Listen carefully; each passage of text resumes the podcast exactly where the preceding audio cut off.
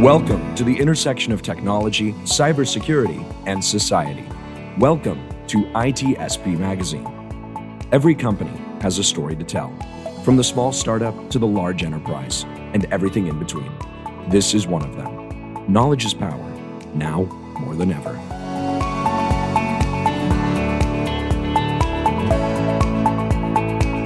Hello, everybody, and you're very welcome to a new episode of Redefining Cybersecurity here on I T S P Magazine Podcast Network. This is Sean Martin, your host, and I'm coming to you kind of live from uh, the show floor at InfoSecurity Europe twenty twenty-three in London, Excel. And uh, I have the pleasure of chatting with Chris Thorpe today from Quest. We're going to be looking at operational resilience, A D resilience, and what that means to the business. Chris, thanks for uh, thanks for joining me. Okay, thank you. Um, yeah, just to explain a little bit about my role at Quest, I'm the U K and Ireland technical channel manager. So I work with our partners across the whole, you know, all of the different verticals that we have, and we work together to deliver I T cyber resiliency from an Active Directory perspective to our customers. So we tend to provide the software, and our partners provide the consultancy and the services and the managed services to help them to deploy it and then to manage the, uh, the various different solutions that we have. So let's um, let's let's start with this, Chris, because I think, well, A D, there's on-premises, there's in the cloud, there's uh, certainly Azure A D. Um, as organizations are either maintaining or migrating or transforming that those environments, what are some of the paths that they need to be familiar with in terms of where bad things can happen, either from an external, it could be an, it could be an employee, it could be a partner, it could be... Yeah. yeah. So talk to me about some of the paths. That That's a great question. So if we think about A D, it's it's actually twenty-three years old in its current form. You know, it's been various sort of iterations, but the fundamentals of it haven't really changed since the late nineties. You know, before that it was N T four, um, you know, user management, and then it morphed into Active Directory. So in I T terms, it's very old, and the principles that are behind it are still the same. And what we see is that a lot of people now, you know, it's not a sexy product, it's It's there, it lets people log into their laptops and connects to them and authenticates what they need to do. But from that perspective, it's it's an absolutely prime target for hackers and cybersecurity and cyber threats. Because if somebody can get in with a standard Active Directory account, they can basically look for the various different paths to take it from a standard account or to find a route through to getting through to the tier zero assets. And the tier zero assets are obviously the most important parts of the company. You know, they're the domain controllers, they're the databases, they're where the data and the contents are stored. So Active Directory actually manages the permissions and access to those different areas. So if they get the access as a domain admin to Active Directory, they've got the keys to the kingdom. Yeah. And so in terms of how people get to that, it is, you know, they try and compromise an account, or we've seen organisations go through a merger, and instead of doing a full assessment of the the source environment being brought in, they basically do, well, we haven't got a lot of time, we'll just do a lift and shift and we'll take everything across. And that can take across old vulnerabilities, old S I D histories, old permissions that people have for users that have left the organisation, but those permissions are still there. And they can basically resurrect those old accounts and basically start to do damage off the back of that, and nobody really sees that happening because A D itself is quite difficult to interrogate. You know, it's, a, it's an old form of environment. He uses the sysmall and he uses the domain controllers to do all of the authentication, so it's very difficult to see what's happening unless you have specialist tools to, to help you to manage it. So, uh, so many questions in my head here, because a lot of my experience with A D was back in the old days. Actually, I built a, built a SIM using Open L D A P because yes. we didn't want to tie exactly. tie directly to, to A D. But yeah, it's exactly that sort of principle where, oh, we'll keep the old, you know, right. the Open L D A P available because we don't know what applications are still using it, so we, if we turn it off and people start shouting, we immediately turn it back on, but we don't do any investigations to, or maybe we should update those applications or replace them, or you know, find something better that's more secure. It's a case of, you know, because A D is so vital to everything, if we make a misconfiguration or we make a change that stops half of the company working, you know, each hour that you're down is costing the company potentially tens or even hundreds of thousands of pounds, and it stops everybody working, and that's, you know, it's a key definition of that. Yeah, it's a single point of failure for the organisation. And even if you think about moving to the cloud and move, using Azure A D, the principles are exactly the same. People will try and get in on, a, on an Azure A D path, and you go, well, I've got M F A, it's all fine.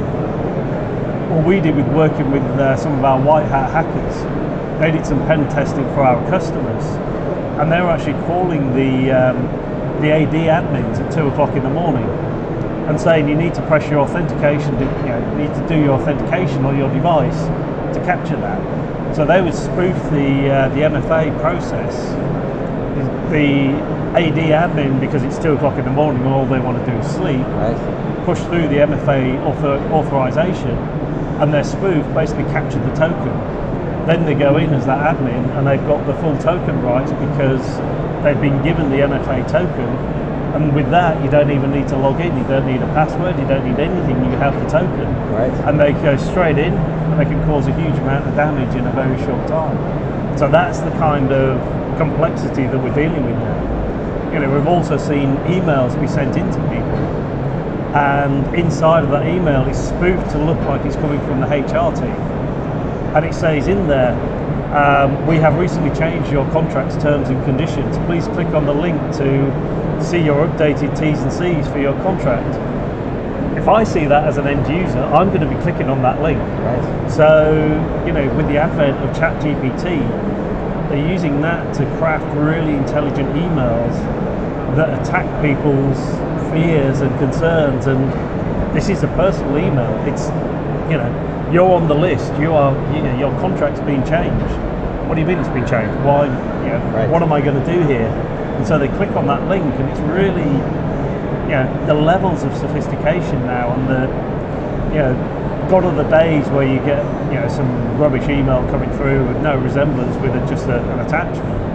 They're actually crafting it to hone in on people's fears and uncertainties, and using that as a as a method to gain access to that. Yeah. So there are two two different views here, perhaps. Um, one is access to an account. So they they compromise, gain access to an account, and and then understanding the role and the privileges and the access to different things, and perhaps how to um, gain escalated levels of privilege. That's one view. And then the the other is, I've accessed A D, yeah. And I can see all the stuff, and, and then can kind of figure out how and where I want to move. Even if I don't have access to all the accounts, I can see the kind yeah. of the, the, the map, if you will, of, of the organization. Um, how do some of the conversations go with your customers, either directly or with your, some of your partners, yeah. um, to, to uncover what, what needs to be dealt with there? Well, we take the viewpoint that assume accounts have already been compromised. And so, you know, you're always going to get attack paths coming through. You know, within Active Directory, you're changing people's roles every day, you're changing their permissions. You're, quite often you're adding the roles and they're adding the permissions, but you very rarely take them away again, because you don't know exactly what the different groups are, the different permissions are. And if somebody's been with an organization for a number of years, they just gradually accumulate lots of permissions because they've been into different areas.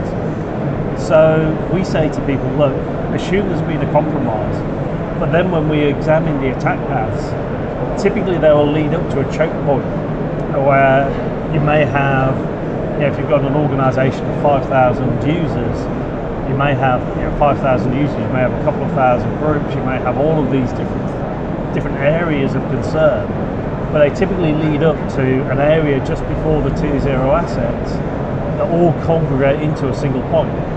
So our philosophy is, you know, accept that maybe the lower areas of that uh, attack path have been compromised, but if you can stop them at the choke points, and you can block the access at there and block their ability to make changes at that point, you are protecting the environment from that, that you know, you're protecting your tier zero assets, which is what you need to manage. And so that's where that attack path management comes in. It's also where things like audit trails are really important, because you can then, if you see unusual activity occurring in the organization, you can say, okay, we can see people trying to escalate through because there's changes being made. If I can track that back to the original source point, I can find the, the area of compromise. If I can do that, then I can maybe restore that particular account, remove the, the compromise, and get it back to a, a known good account, or I can just delete it, I can block it, and I can recreate the user based on a backup that I can recreate them as a different user, but they still have the right permissions. So it's it's a combination of factors that you need to understand, is those attack paths, controlling the choke points, making sure that no unauthorized changes happen in the environment. You maybe set up a change control window with a couple of uh, accounts that are allowed to make those changes.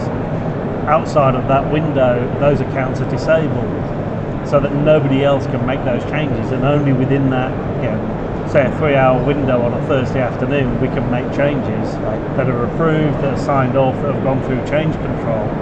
The rest of the time, everything's locked down.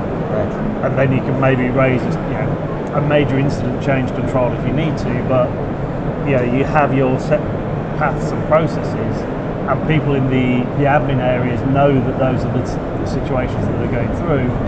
So that if something unusual happens outside of that change control window, it's immediately rejected and rolled back, and people, yeah, the attackers are thwarted at that point. So talk to me, as you're describing these scenarios, I'm, I'm, I'm picturing an A D admin team mm-hmm. that all they care about is giving access to the people that are yelling and screaming, right? Yep. That I need access to that stuff. And. And then there's probably, I don't know, this is what I kind of want to get a feel from you for, is is there somebody on the team that's responsible for looking at it from yeah. a risk and misconfiguration and a vulnerability and a resilient perspective? Or is that somebody outside that's trying to then influence or control things? Yeah. So talk about talk about that relationship.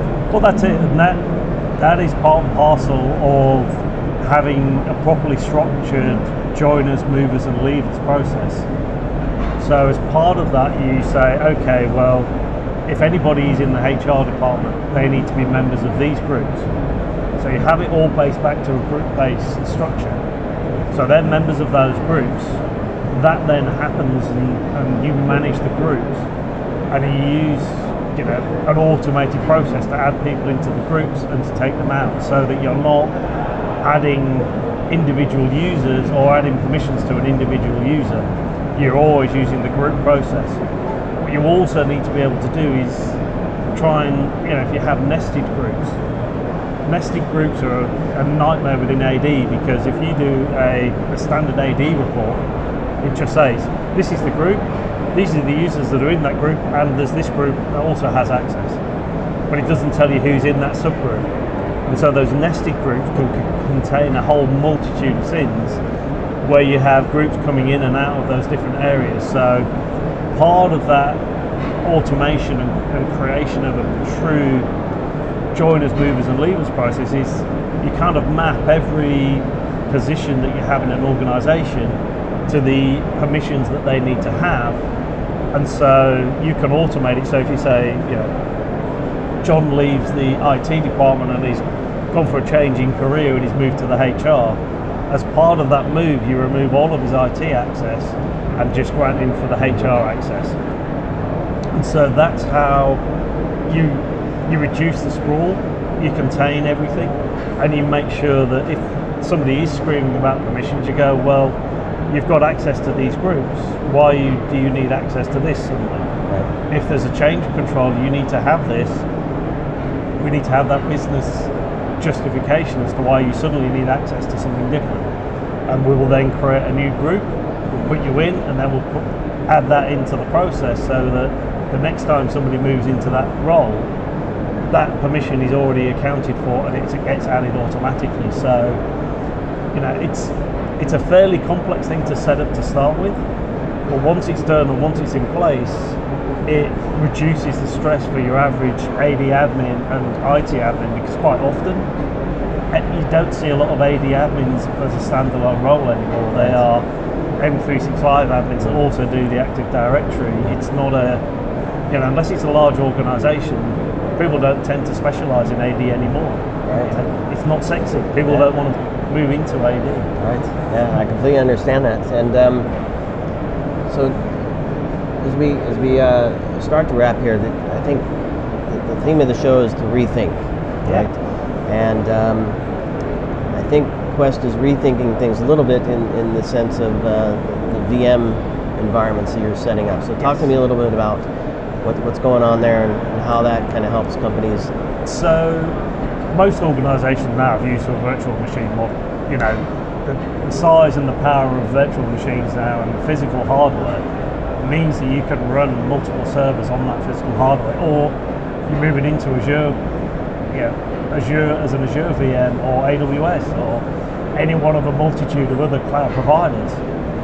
But the principle of that is a domain controller is a very specialist piece of hardware, and being able to do a snapshot of a V M from an A D perspective, that does not guarantee that you have a backup of your Active Directory. It just backs up the V M. Now, as anybody who knows, if you try and restore a V M from three months ago into your A D today, it's just going to throw up a whole bunch of errors going, why are you trying to connect from me when the last you know, the last image that I have with this, you're three months out of date, you're immediately suspect, I'm not going to talk to you, all of the metadata, all of the sysvol is out of date.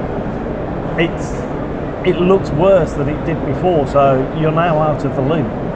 So if you're imagining that happening to all of your domain controllers and they're all being restored from a, a time, you know, three months previously, they're all going to be going, well, you're not valid, you're not recognised, you're, you're not a true A D domain controller in this forest, therefore I'm going to block you. And so they all cascade down. You know, they may start to speak and communicate initially, but you, you know, if you have a, a password policy that says change every sixty days and you restore it for ninety days, boom, every, right. everything fails. It goes, your password is incorrect. So it can cause a huge amount of problems there. So, you know, for, we did a, a report with Forrester, and they basically said that trying to do a native restore of your Active Directory manually can take you um, up to ten work ten days. So if you imagine nobody can log into your environment for ten days, what kind of impact that would have in your business? You really need to be considering uh, an automated recovery tool for your Active Directory, which is separate from your yeah, V M snapshots, your content backup tools, your, yeah, your, your server backup software, because Active Directory is a specialist product, yep. and it needs a specialist restore tool.